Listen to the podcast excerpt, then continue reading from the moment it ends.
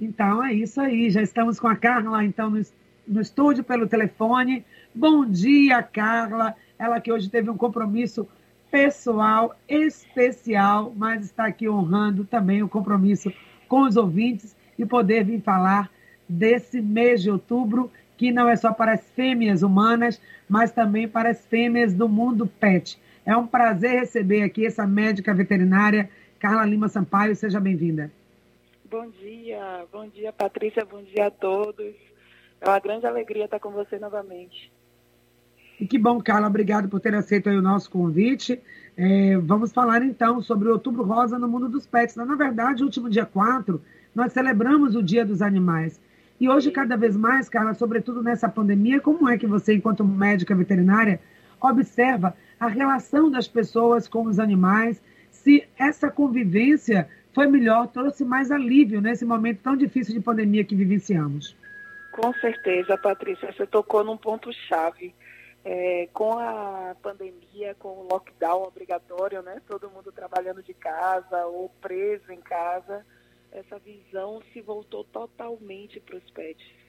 E a gente percebeu isso na clínica veterinária. Todos os veterinários clínicos, os veterinários que trabalham indiretamente com, com a clínica, sejam os que fazem ultrassom, os que fazem é, exames clínicos, eles perceberam imediatamente o aumento do número de tutores que estavam observando seus animais, justamente por causa dessa convivência forçada, entre aspas a gente estava em casa e a gente pôde olhar mais e conviver mais com esses bichinhos. Então foi super positivo, é, tanto para as crianças como para os animais, esse lockdown forçado, né? Pois é. E nós vamos celebrar esse Dia dos Animais, né, Carla? Dando um presente aí, será que a gente já pode falar? Os ouvintes aqui do Esse Sua Saúde que estiverem ligados e sintonizados, eu vou fazer o seguinte: você vai dizer qual é o, o, brinde, né? Que é a Droga Vet, que é essa empresa que você está à frente, vai estar homenageando os animais. Último dia 4, o dia de São Francisco, foi o dia também do cachorro. Então, que brinde quem mandar uma mensagem agora. Eu disse aí o nome da empresa da Carla. Quem ouviu ficou atento e escrever agora aí, tá? O nome da empresa vai ganhar esse brinde aí que ela vai deixar para gente. Isso. A gente vai dar um vale compras no valor de 100 reais. A gente Nossa. tem vários tipos de brindes, é, tanto medicamentosos, se, é, se, o, se o pet estiver precisando de algum medicamento, ou preventivos. Então, pode ser um kit de higiene oral, é, carrapaticida, vermífugo, enfim. É, de posse desse presente, a gente escolhe lá o que é que vai ser benéfico para o animalzinho da pessoa. Bacana. Então ouviu aí, né, gente? Programa dando presente para você, para o seu pet que comemorou o dia do pet no último dia 4. A gente não poderia deixar passar em branco essa data. Então escreve aí o nome da empresa que a Carla representa, manda a sua pergunta para ela e participa do programa e vamos fazer o sorteio. Agora falando sobre o Outubro Rosa Pet, câncer de mama, como que pode ser identificado nos animais, quais são os bichinhos de estimação, né, as fêmeas que podem ter maior vulnerabilidade para esse tipo de doença? Perfeito. É, a primeir, o primeiro sinal que a gente nota é um carocinho perto das mamas.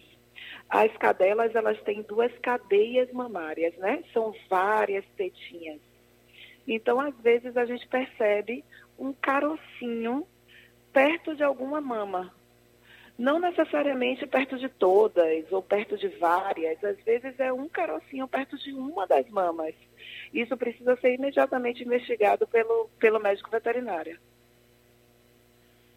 Então, esse caroço ele é perceptível na hora ali do banho? Como é que o dono do pet vai perceber? A cadela também manifesta algum sinal de dor, de incômodo? Como é que é, dá para perceber em que fase da vida né, vai aparecer esses sintomas, Carla?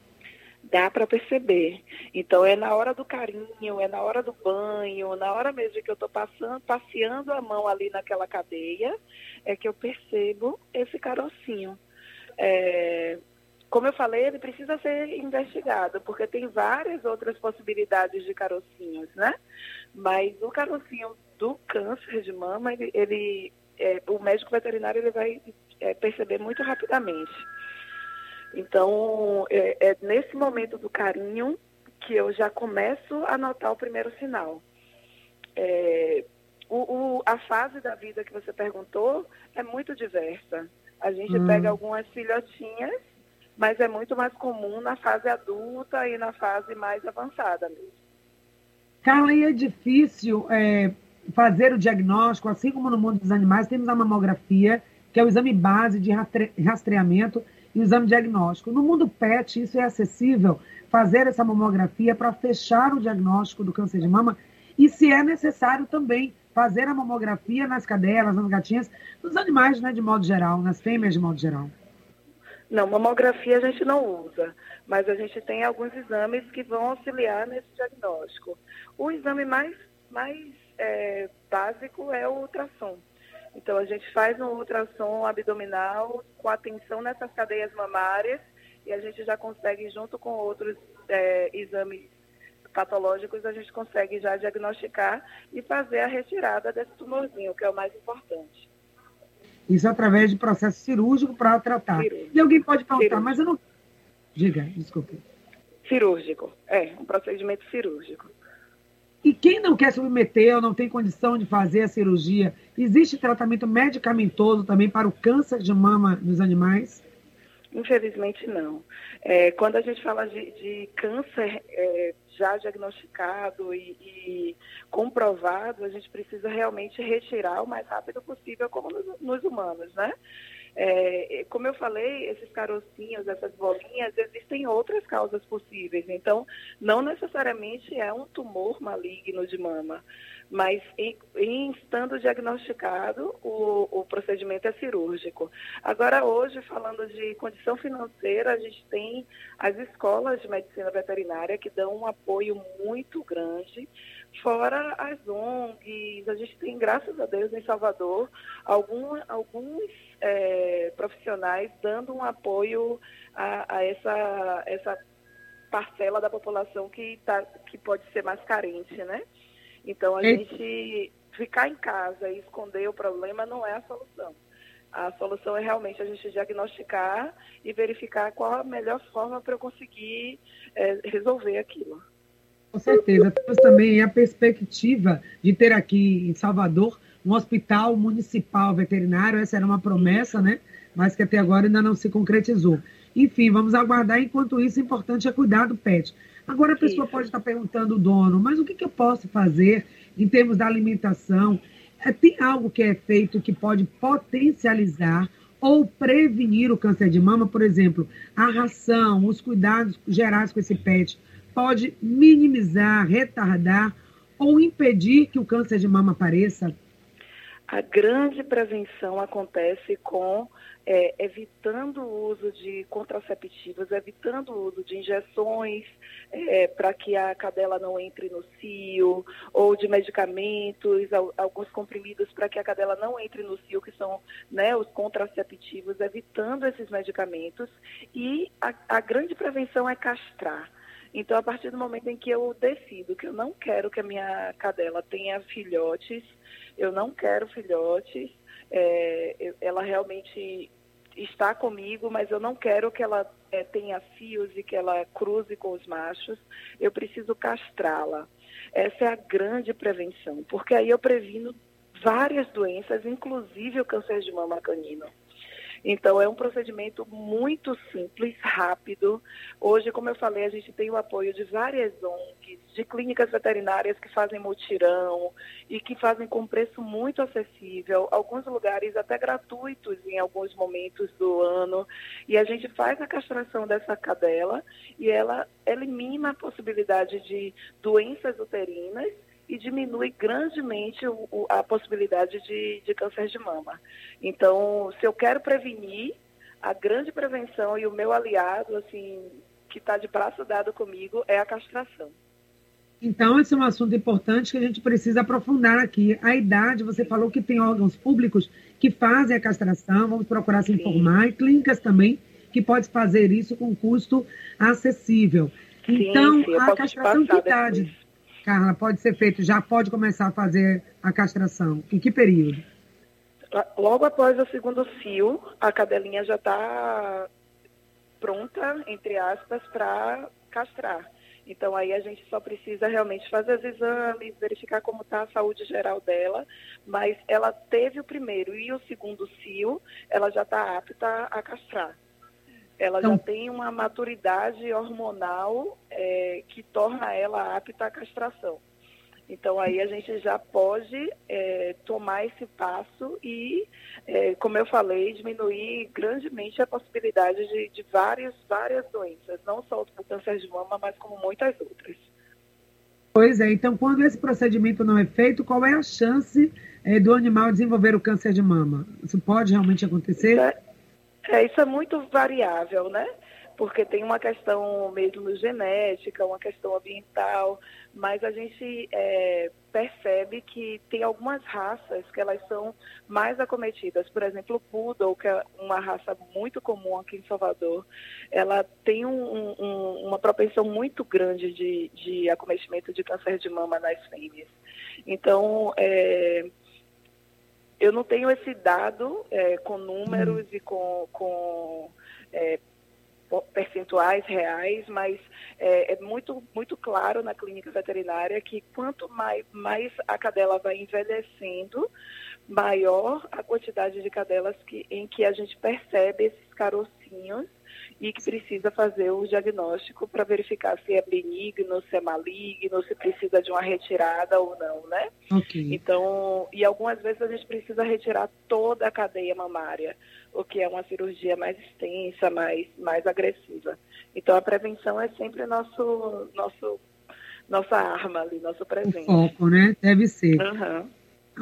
Ana Carla, eu estou conversando com a médica veterinária Ana Carla Sampaio Lima. Faça a sua pergunta e tem sorteio aí até o finalzinho do programa, está acabando o nosso tempo. Manda aí a sua fala, né? A Carla é da Drogavet, manda sua mensagem dizendo qual é a empresa que ela representa aqui para você participar do sorteio, que é um vale compras lá na, nessa loja. Carla, é, tenho um ouvinte que pergunta sobre gata. Com quanto tempo a idade, a, ideal para castrar as gatinhas? É a Ana que pergunta, sou xará.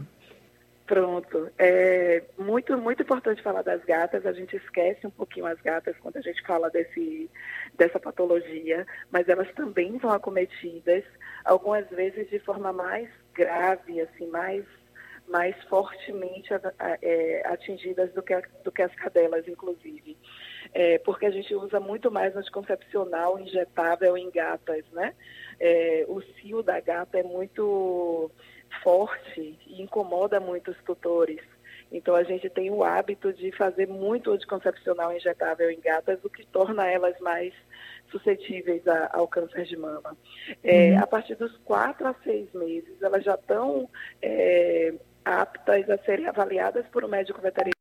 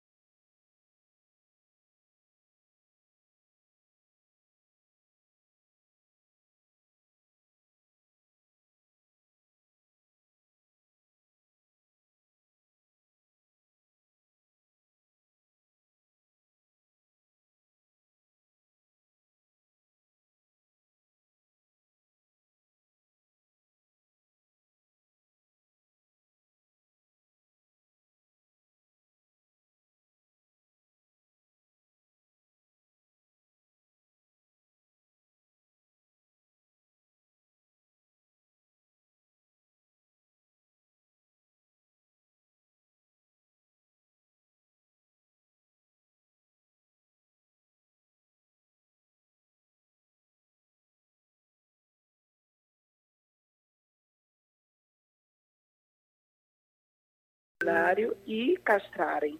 Então, bem cedinho, quatro a seis meses, eu já posso começar a pensar a castrar minha gata.